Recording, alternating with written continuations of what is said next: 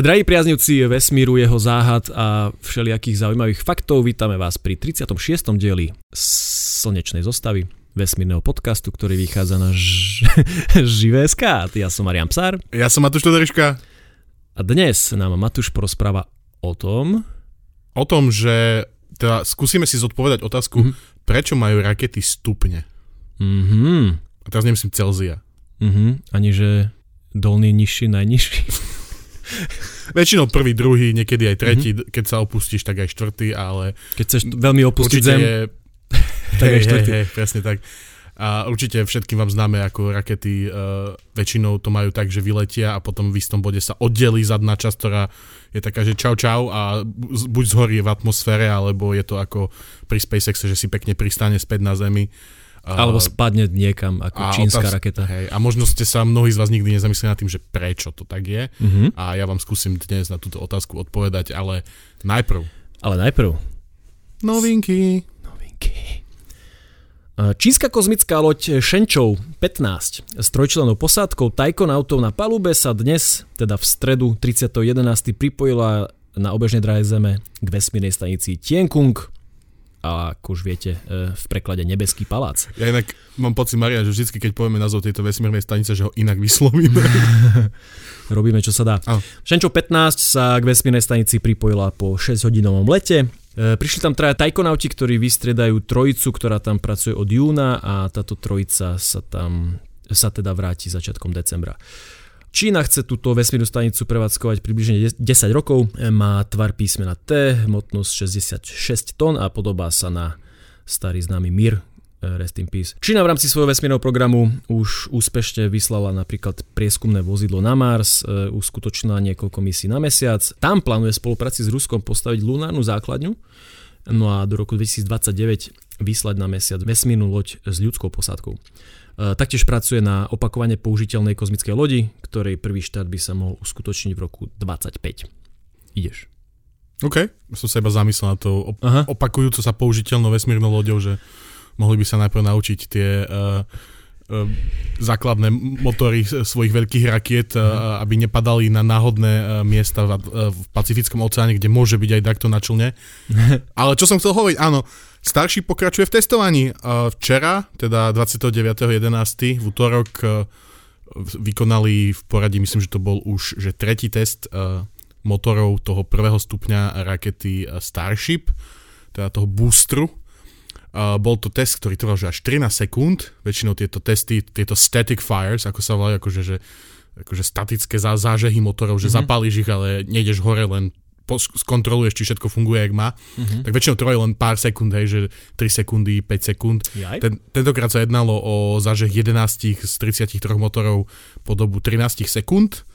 Bola to celkom podívaná, by som povedal. A môžeme vám pripojiť e, videjko určite k tomuto. A je to celkom dobré znamenie, že tento vývoj uh, Starshipu pokračuje a že Elon nekupuje len sociálne siete.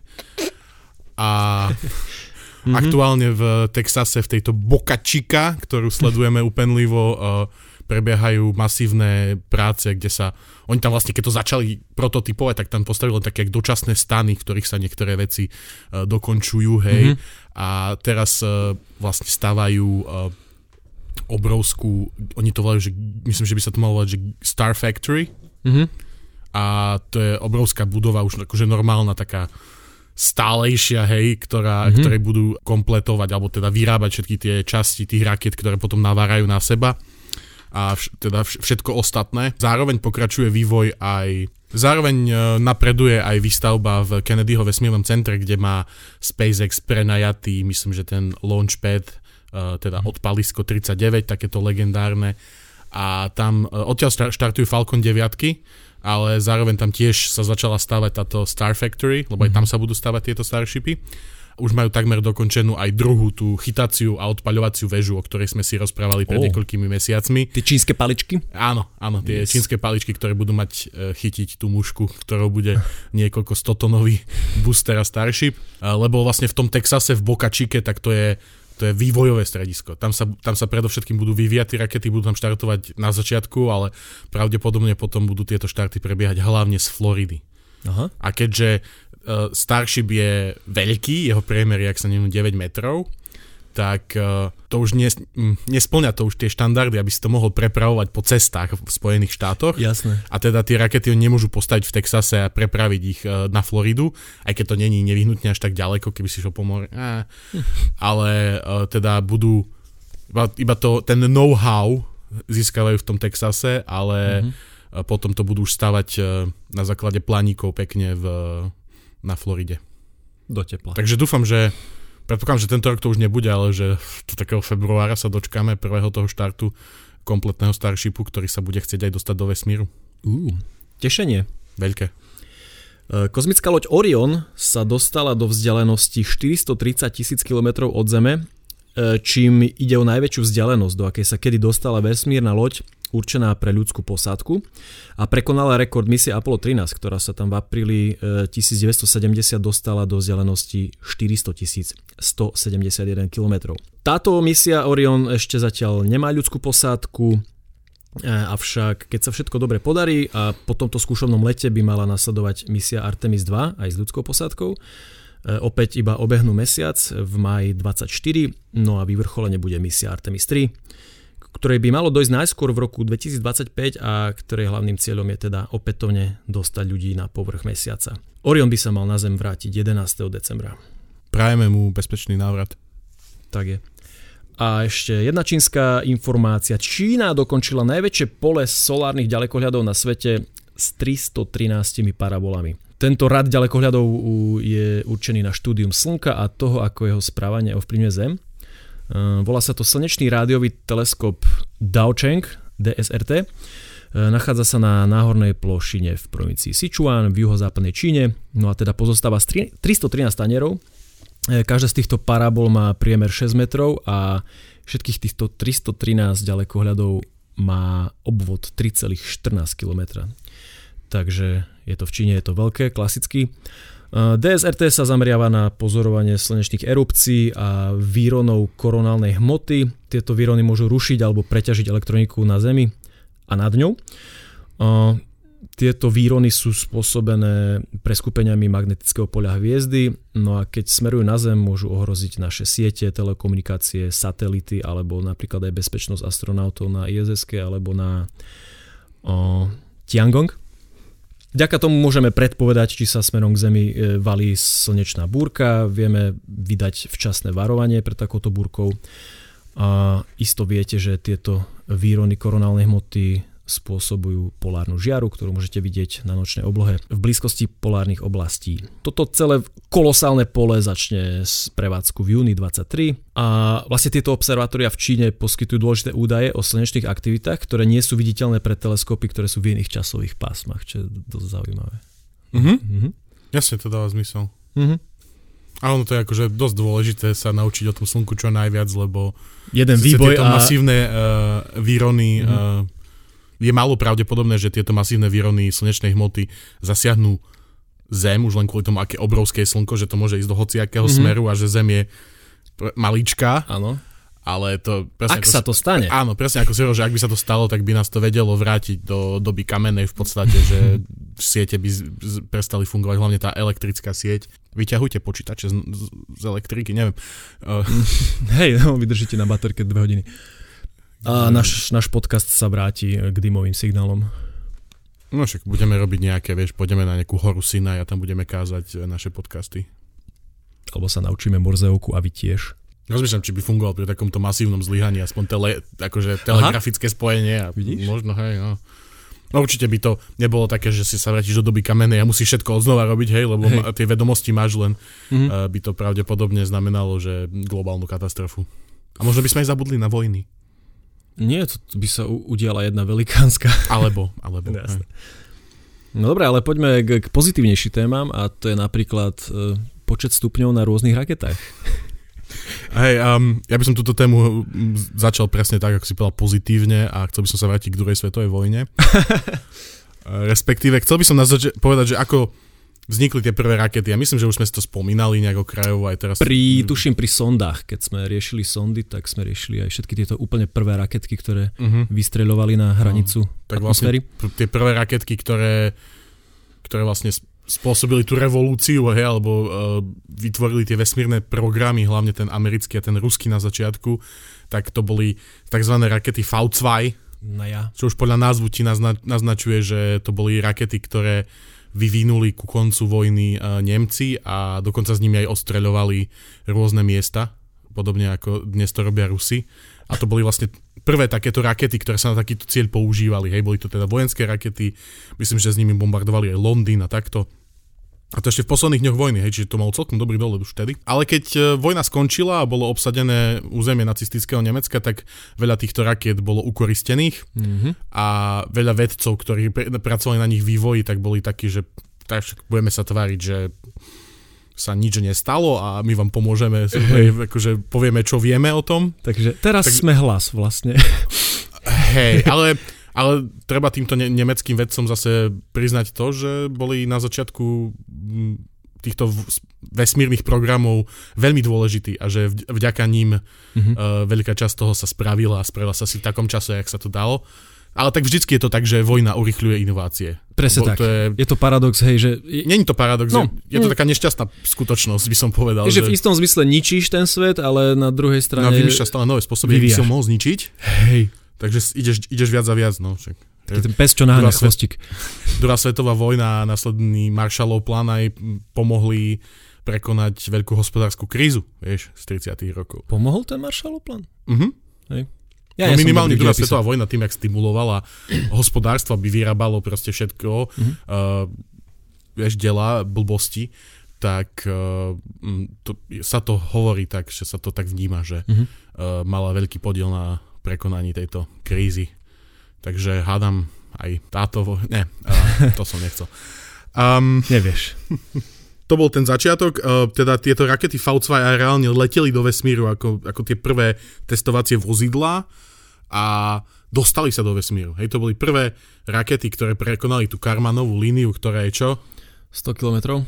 Mhm, ale čo to je? Mm, hranica vesmíru. Áno, je to hranica Ves- vesmíru, je to v podstate taká tá hranica, za ktorou už tvoje uh, tradičné eh, konvenčné lietadla nemôžu lietať, lebo už ten stlak pod ich krídlami nie je dostatočný, aby ich udržal, mm-hmm. aby udržal to, že chcú stúpať, hej, alebo aby, že chcú vôbec letieť, začnú klesať až do nejakej výšky, kde už ten vzduch je dostatočný, aby ich mhm. podporil, mm-hmm. hej. hej. A oni boli síce vo vesmíre tieto V2, som... v je super slovo. A, ale boli tam len veľmi krátko. Dalo by sa to prirovnať k tomu, čo robí Amazon teraz. Teda nie, že sú nacistické Nemecko, ale že, uh, že ten, uh, tá ich raketa uh, New Shepard, mm-hmm. ktorá, ktorou sa veľa milionárov, miliardárov a známych uh, ľudí dostalo do vesmíru, je podobná. Hej, tiež má iba jeden stupeň a štartuje a letí priamo hore a letí, letí priamo hore, dostane sa na chvíľku do vesmíru, ale následne už začne hneď ťahať späť gravitácia, čiže spadne späť na mm-hmm. Zem. A je vo vesmíre iba niekoľko minút, poč- počas ktorých môžu títo uh, ľudia, čo nevedia, čo, čo so životom, si fotiť vesmír a tak. Teda, a užiť si bezťažový stav. Áno, teda nie, že by sme my nerobili to isté na ich mieste, ale... Samozrejme. No ale čo skôr sa zistilo, že Hej, že presne tieto rakety sa dostali do toho vesmíra, boli tam len krátko a že ty keď chceš, sa, chceš ísť do vesmíru a ostať tam, tak to je o niečom inom. Ty musíš dosiahnuť uh, orbitálnu rýchlosť, ktorá pri Zemi je približne 7,5 km za sekundu. Uh-huh. A, nesmieš šta- a hlavne je taká predstava, že rakety štartujú kolmo hore, ale to je to platí len pre možno, že prvú minútu, dve ich letu, kedy sa snažia vyškrabať z tej najhoršej časti atmosféry, z tej najhustejšej časti atmosféry, ktorá je ako Hej, pre takú raketu rýchlo letia si predstav ako, ako med, melasa nejaká, hej, je to mm-hmm. veľmi husté pre nich. A následne začnú sa nakláňať, hej, do prograde, hej, teda do, väčšinou ide, to sú štarty do smeru rotácie Zeme, aby získali nielen vertikálnu rýchlosť, ale mm-hmm. čo je dôležité, a tá orbitálna rýchlosť je hlavne horizontálna rýchlosť. Mm-hmm.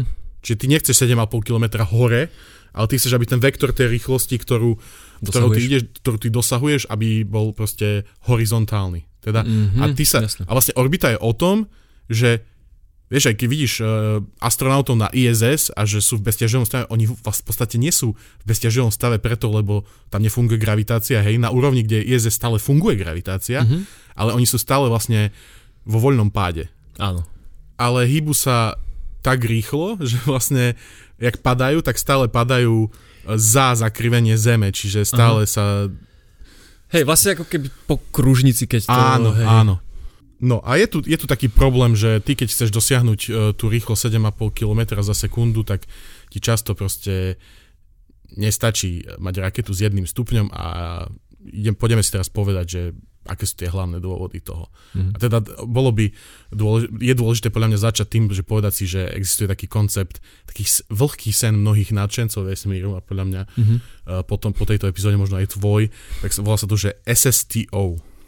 To je, že Single Stage to Orbit. A mm-hmm. v preklade by sme to mohli povedať, že to je, že uh, jeden stupeň uh, na obežnú dráhu. To je proste raketa, vesmírna loď, od ktorej sa nič neoddeluje, všetko ostáva tak, ako to bolo, žiadne stupne nejdú preč, ona vyletí do vesmíru a je šťastná. Následne v ideálnom prípade sa vie vrátiť späť na Zem nejakým spôsobom, mm-hmm. na Zemi uh, a sa dotankuje a môže ísť zase späť na nejakú ďalšiu púť. Avšak toto je náročné a ťažké. Um, uskutočniteľné? No, no, je tu taká prvá vec, hej, ktorú treba si povedať, je, že ty chceš dostať do vesmíru nejaký náklad, hej, a nechce, nechceš tam dostať iba to palivo. A pri raketách je niečo také, čo sa volá, že the tyranny of the rocket equation, čo vlastne by som preložil ako, že tyrania raketovej rovnice. Mm-hmm. A to je o tom, že čím viacej paliva chceš vyniesť do vesmíru, tým viacej paliva ho potrebuješ, aby si ho tam vyniesol.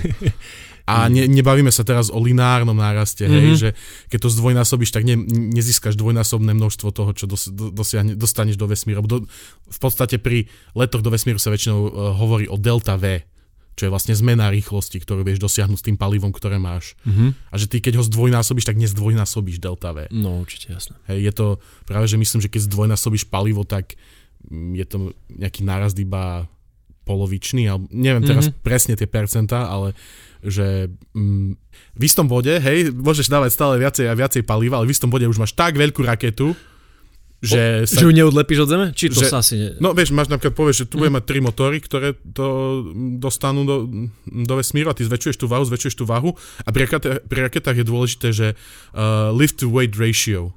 Hej, že mm. tie motory ti ponúkajú nejaký lift, nejaký zdvih, hej, tým svojim ťahom a potom máš ale nejakú váhu, ktorú musia dvihnúť.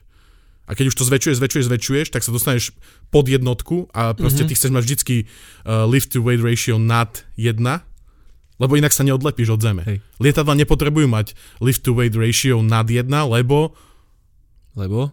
No lebo, nef- lebo používajú vztlak Aha. na krídlach ja, a to im umožňuje, to, to, to robí Krídla vlastne. To robí lietadla akože reálne, hej, že, že môžu fungovať tak, ako fungujú, že, že nemusíš mať raketu, aby si išiel uh, z New Yorku do Amsterdamu. Mm-hmm. Takže... Z nového Amsterdamu do Amsterdamu? áno, áno. A teda uh, ďalšia veľká vec, a to je asi tá najhlavnejšia vec pri raketách, ktoré chceš dostať do vesmíru, je atmosférický tlak a fyzika s tým spojená raketové motory majú tieto svoje trysky, hej, tie nozzles. Vieš to presne, taký ten zvonec na, ko- na konci každého motora. Podľa tej veľkosti toho zvonca, tak pri rôznych atmosférických tlakoch je ten motor rôzne efektívny. Mm-hmm. Pretože ty vlastne, raketový motor funguje v podstate na tom, že ty veľkou rýchlosťou vypúšťaš zo zadku tej rakety plyny, hej, mm-hmm. ktoré teda zákon akcia a reakcie tú raketu teda vyniesú hore. Ale uh, tie plyny, keď oni opúšťajú tú trysku, hej, tú, mm-hmm. tú rocket nozzle, tak uh, chceš, aby ju opúšťali a mali vtedy rovnaký tlak, ako má okolitá atmosféra. Mm-hmm. Lebo vtedy je ten motor najviac... Efektívny. Je ideálne efektívny. A tu je jeden veľký problém, že kde máš rovnaký atmosférický tlak? No nikde. Len v jednej výške. Mm-hmm. Hej, čiže ten raketový motor je ideálne efektívny iba v jednej výške. A keď sa zamyslím nad tým, že raketa je o tom, že ide do výšky. Veľmi rýchlo. Veľmi rýchlo.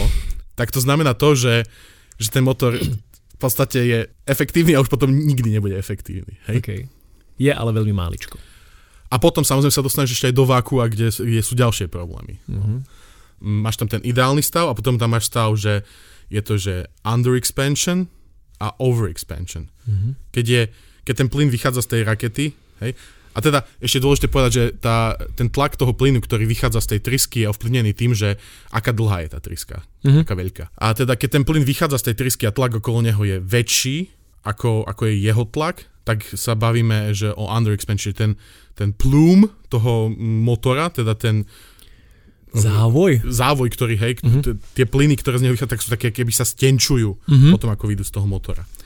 Opakom je, že keď je ten tlak menší ako tlak tých plynov, tak dochádza k overexpansion. Mm-hmm. Ja vám skúsim nájsť video, lebo ono to je veľmi pekne vidieť, keď si pozrieš nejaký timelapse e, rakety, ktorá napríklad Falcon 9, keď tam pozeráš rovno dole na tie motory, jak tam pália, tak oni začínajú, začínajú tak, že ten plum, ten závoj tých plynov je pekne tenučky, ale ako idú do reče, reče atmosféry, tak sa to tak keby jak rozkvitne, ten, mm-hmm. ten plum, hej, keď úplne tak sa roztiahne sa hej? do bokov, hej. Mm-hmm. A teda vždycky, keď vidíš, že sa deje tento under alebo over expansion, tak to znamená, že už tvoje motory nie sú efektívne a teda aj to palivo e, nespaľujú No teda spotrebujú to palivo a tá energia, ktorá by išla do, iba do toho pohonu, tak ide do bokov, hej? Aha. Napríklad.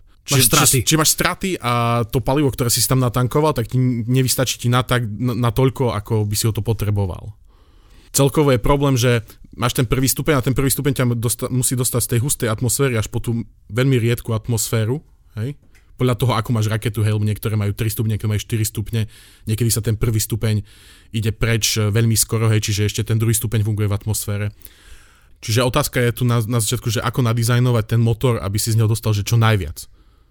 Tak väčšinou sa to robí tak, že sa, že sa tie motory nastavia, alebo sú dizajnované tak, aby boli na, najefektívnejšie nie pri Eh, atmosférickom tlaku pri povrchu mora, ale aby boli najefektívnejšie niekde v strede cesty. Uh-huh. Čiže potom, no oni majú na to, vieš, komplikované grafy, ktorými si vedia vypočítať, že aký je ten najefektívnejší tlak. Myslím, že, myslím, že tie Falcon 9 motory sú nastavené na 0,6 zemskej atmosféry. Čiže za, začínajú underexpanded, čiže mhm. stiahnuté, uh-huh. a už potom v tom, v tom jednom bode 0,6 atmosféry sú ideálne? dokonale, ideálne. Uh-huh a potom sa zase rozkvitnú, hej, sa mm-hmm. overexpandujú. Rozťahujú sa. No, ale potom, potom prídeš ešte do vesmíru. Hej, mm-hmm. A mhm. môžeš, môžeš si pamätáš, že, alebo teda vieš si vizualizovať raketoplán. Ano. A raketoplán mal, že tri obrovské motory. Vážne, že obrovské motory. A to bolo preto, lebo väčšina uh, práce, ktorú museli tie motory vykonať, sa diala vo váku. Mm-hmm. Že keď on štartoval ten raketoplán, tak mu väčšinu potrebnej energie dodali tie SRBčka, tie pomocné uh, jednozápalové uh, motory, ktoré tam boli. Tie mali také prispôsobené tie trysky a potom vlastne už v tom váku mohol používať tieto obrovské. Celkovo väčšinou tie vákuové motory majú, majú tzv. nozzle extensions. Čiže ty máš normálne, že máš ten štandardný motor, uh, ktorý funguje na, v atmosfére a ty k nemu ešte proste prifáraš mm-hmm. takú jak Sukňu navyše? Chcel som povedať, že redukciu, ale v tomto prípade to je opak, expanziu, hej. Čiže ho predlžíš v podstate. Čiže, ale keby si chcel dosiahnuť, že ideálny, uh, ideálny výkon toho motora vo váku, tak by musel byť, e, musela byť tá triska, že nekonečne dlhá. No hej. Čiže dizajnéri väčšinou idú iba k tomu najlepšiemu, najefektívnejšiemu riešeniu, ktoré ti ešte nepridá uh, extrémne veľa váhy na tú raketu mm-hmm. a nie je to, že také dlhé, že musíš tú raketu zvýšiť o 20 metrov, hej, alebo tak proste. Že je, je to tá, tá, tá najlepšia cesta. Samozrejme ešte posledný dôvod, prečo majú rakety stupne, je to, že sa zbavujú prebytočnej hmotnosti. Videl si, aký veľký bol ten uh, Artemis, teda ten Single Launch System SLS, aká veľká raketa to bola. Mm-hmm. A čo, čo, čo teraz obieha okolo toho mesiaca? Špic. To je, to je špic, vážne, doslova špic tej rakety. Špic guličkového pera celá tá raketa bola určená len na to, aby tento špíc vyniesla k mesiacu. Ce- celá tá obrovská raketa. Preto sa oddelujú tie časti, lebo vlastne vy, vyčerpáš palivo v tej, v tej nádrži, prečo ju držíš ešte so sebou? Mm-hmm. Hej, keď je, proste je to, je to zbytočná nadvaha, ktorú ty nepotrebuješ a ktorej sa chceš čím skôr zbaviť. Je na mieste otázka teraz, že či sa to takéto SS100, SSTO, hej, single uh, stage to orbit, uh, jeden stupeň na orbitu, či sa dá zostrojiť. Mm-hmm. Hej. Na papieri? Uh, na papieri uh, pravdepodobne áno, ale mm, stále to vyzerá tak, že, že aj keby sa to podarilo, tak to bude, že extrémne neefektívne a nerentabilné a ja dám aj nejaké príklady na to, že mm-hmm. čo tým myslím, ale hlavne, ak, ak nenastane nejaký, nejaký radikálny posun, pokrok v, v tejto materiálovej vede a v, v, v, našich, v našom chápaní, hej, uh, mm-hmm. v technológiách. Pohonu, hej. hej, hej tak asi to nebude nikdy reálne rentabilné. Tu ale prichádza do hry tzv. že Aerospike eh, Engine. To je, eh, to je taká akože alternatíva ku klasickým Bell Nozzle Engines, tým uh, motorom, ktorí majú tie zvoncové uh, trysky na koncoch. Aerospike Engine v podstate, ak by som to mal veľmi jednoducho vysvetliť, tak to je motor, ktorý je pri každom tlaku rovnako efektívny. Čiže sa prekonáva túto prekážku, ktorú majú klasické motory raketové, ale jeho konštrukcia je nesmierne náročná, pretože ten aerospike, to v podstate znamená, že aerošpic, hej, alebo ako by si to nazval a v podstate si to môžeš predstaviť ako, ako taký klín, hej, smerujúci dole, mm-hmm. po, ktorý z bokov máš tie uh, trysky, ktoré vypúšťajú to zapálené palivo a ono to vlastne keby steká po tom kline dole a, mm-hmm. a mhm. dole z toho vytvára uh, ten plume, hej, hej. Ten, ten, tie plyny, ktoré ťa uh, poháňajú hore. Existuje už zopár aj experimentálnych testovacích modelov, ktoré to skúšali. Uh, ja skúsim určite nájsť video, lebo je to zaujímavé a je to iné. Mm-hmm. Uh, viacero model, tento, tento akože clean, čo som opísal, iba jeden z nich, hej, ono to môže rôzne vyzerať. Ale problém je v tom, že keď sa robia tieto klasické motory, tak uh, už pri nich je problém s tým, že niektoré časti toho motora zažívajú že extrémne tepelné uh, preťaženie.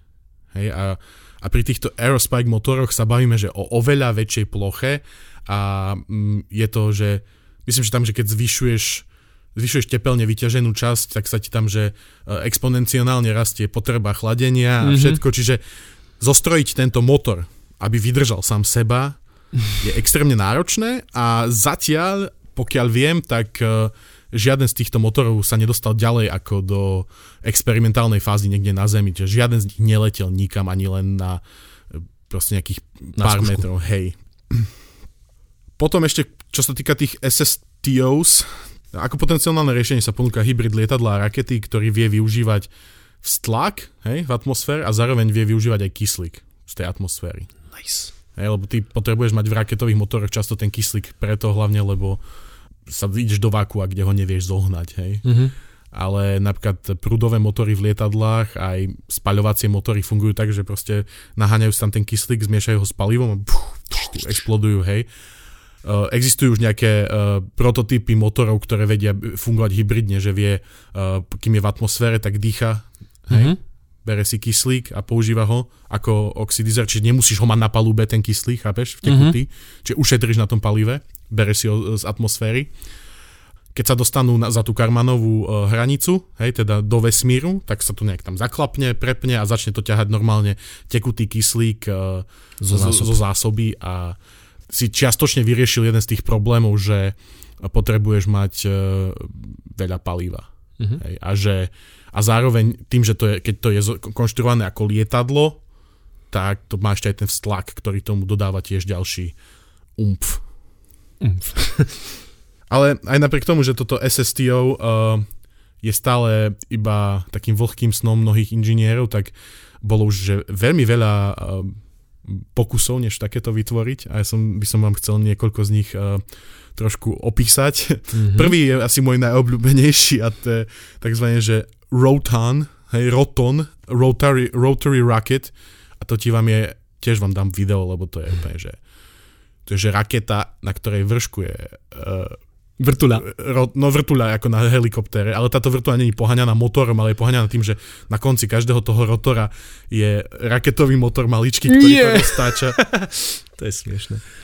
A predstava bola taká, že ty sa, akože, sa s tým znesieš do vesmíru ako uh, s helikoptérov a tam, kde už nemôžeš, tam zapneš ten raketový motor a potom, uh, keď sa vraciaš na zem, tak v tom istom bode zapneš tie rotory späť, aby si si proste sa zniesol dole uh, ladne ako helikopterka.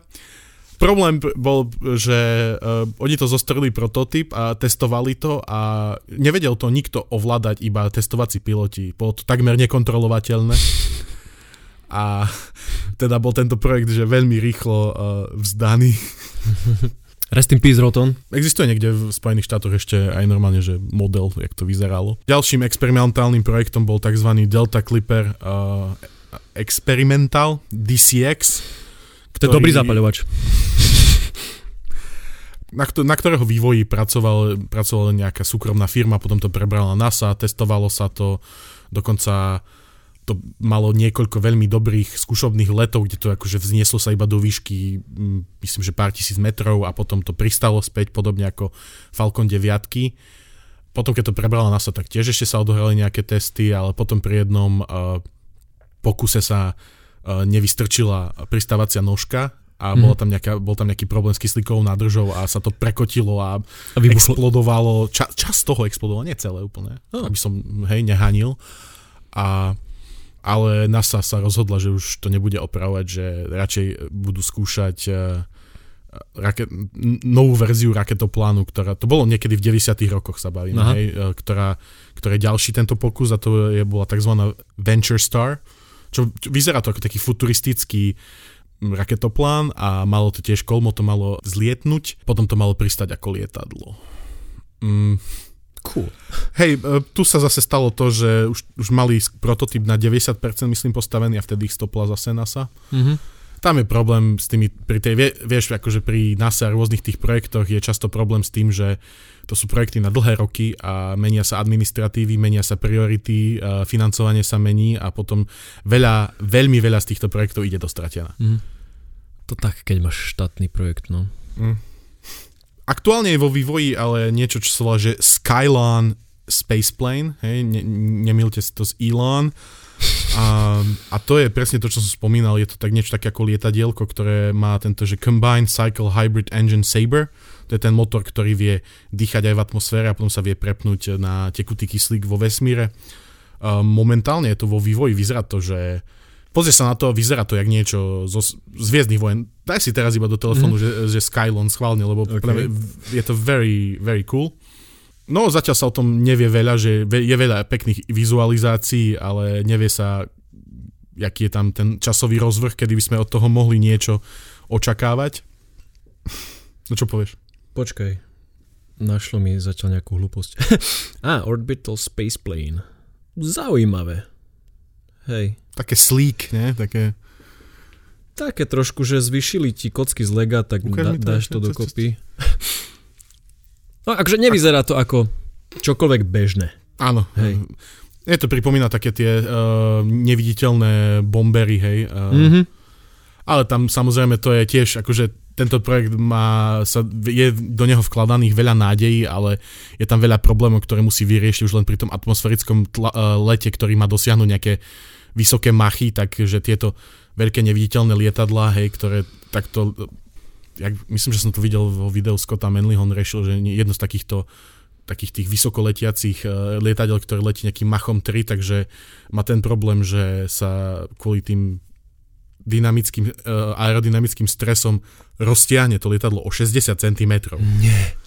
Až normálne mali problém s tým, že a Scott Manley to tak pekne povedal, že sa to lietadlo pošťalo.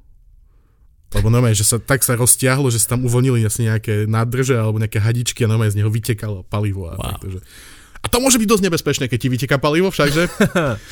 takže uvidíme, ako tento projekt dopadne. A ako poslednú vec, spoločnosť, že Arca Space a oni pripravujú, pripravujú raketu, ktorá sa mohla, má volať, že HAS-2CA. A to má byť raketa, ktorá bude mať tento Aerospike motor a pozeral som si dneska aj stránku, vyzerajú, že fungujú stále, a, ale je to taký na prvý pohľad veľmi divný, ridiculous koncept, lebo oni sľubujú túto raketu, ktorá bude vedieť vyniesť do vesmíru, že 100 kg. Hej? To je aby, máličko. To je veľmi máličko, hej? To je a astronaut že, oblečený. Že, na, že na to dali ešte... No. Skafander kam? Je, no. Dobre, je to chudší astronaut. A, a vodu. A jedlo. dobre, dobre.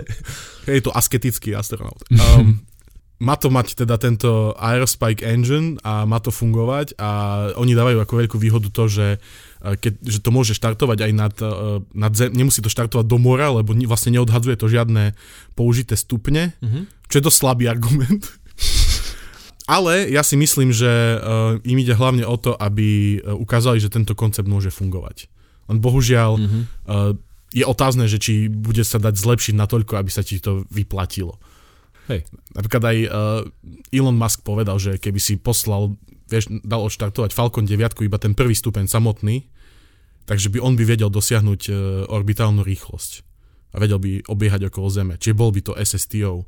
Aha. Ale zároveň nič by tam nevyniesol. Alebo Aha. keď som pozeral, tak to opisovali tak, že, že by vedel by vyniesť na, uh, na obežnú drahu, že rúbsak. Keď už poslali do vesmíru, on roadster. Hej, ale ten je ťažší ako rúbsak. Mne sa páči, že hovoríš rúbsak s pečkom jak všetci správni východňari. Však uh, iná verzia neexistuje, Maria. Ja, dobre, ok. Takže ota- odpoveď na otázku, že dá sa zo- či sa dá zostrojiť táto raketa, ktorá sa s jedným stupňom dostane na, na obežnú drahu Zeme, je áno, dá, ale vôbec sa ti to neoplatí. Za akú cenu, no? Hej, presne o tom to je, no. Celý život je o tom, že môžeš dať čo spraviť, ale sa ti to neoplatí. Však aj tak zomrieš, takže vlastne nič netreba robiť. Mm, O tom sa porozprávame na budúce. Chceš ešte niečo dodať k tejto nádhernej téme? No, ja, ja by som chcel dodať k tomuto, že nevždycky treba ísť tou cestou SSTOs, že uh, dôležité projekty v tomto kontexte, ako sa dostať do vesmíru čo najefektívnejšie, sú už ako sme spomínali veľakrát tie Falcon 9, ktoré vedia spätne pristávať, čiže uh, sa dajú recyklovať tieto stupne. Hej, niektoré už leteli, myslím, že teraz je rekorder čo 14 krát do vesmíru a sa späť šialené. Potom uh, Rocket Lab, novozelandská vesmírna spoločnosť, ktorá plánuje chytať tie prvé stupne uh, helikoptéra, už sa im jedna, jednu aj podarilo chytiť dokonca.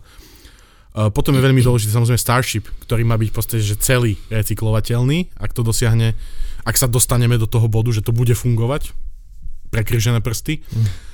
Lebo to by bolo presne to, vieš, že môžeš to vyslať do vesmíru, on sa to vráti, natankuješ to, postavíš to späť, dáš tam náklad a ideš späť. No. Uh, potom aj spin launch, ktorý sme si spomínali už uh, pred pár mesiacmi, tak v tom, ten je dôležitý zase z toho pohľadu, že to vyhadzovanie tých raket, hej, to roztočenie, tú vysokú rýchlosť a jej vyhodenie do vesmíru, mm-hmm. tak to roztočenie je vlastne ten prvý stupeň. Hej. Že, že oni vlastne to vyhodia a dajú tú, tú energiu toho prvé stupňa, mu tomu dajú hneď na začiatku, aby sa to dostalo tam niekde, kde sa to vyliahne z tej svojej ochrannej škrupinky, aby, to, aby sa za, zapol taký ten motorček, ktorý už, vieš, pošle už, ďalej. ktorý to už pošle ďalej a už to vozidlo mu, môže byť oveľa ľahšie, lebo mu dáš tú energiu na zemi mm-hmm. a nepotrebuješ mať ten prvý stupeň. Čiže to by v podstate tiež bolo uh, SSTO, aj keď mm-hmm hej, by sa dalo... Není to stage v podstate. Hej, dalo by sa tom polemizovať, ale je to single stage, hej, lebo to, čo no, sa vyliahne z toho ochranného obalu, je vlastne raketa s, jedn, s jednou nádržou, s jedným motorom a s nákladom, ktorá ide ďalej. Potom napríklad máš Launcher One uh, od Virgin uh, Orbit. To je raketka, ktorú si nesie pod, uh, pod krídlom uh, veľký Boeing 747. Čože? Ktorá sa volá, vieš ako sa volá ten Boeing, ktorý to nesie? Ne. Cosmic Girl. Cosmic Girl. Dobre, super.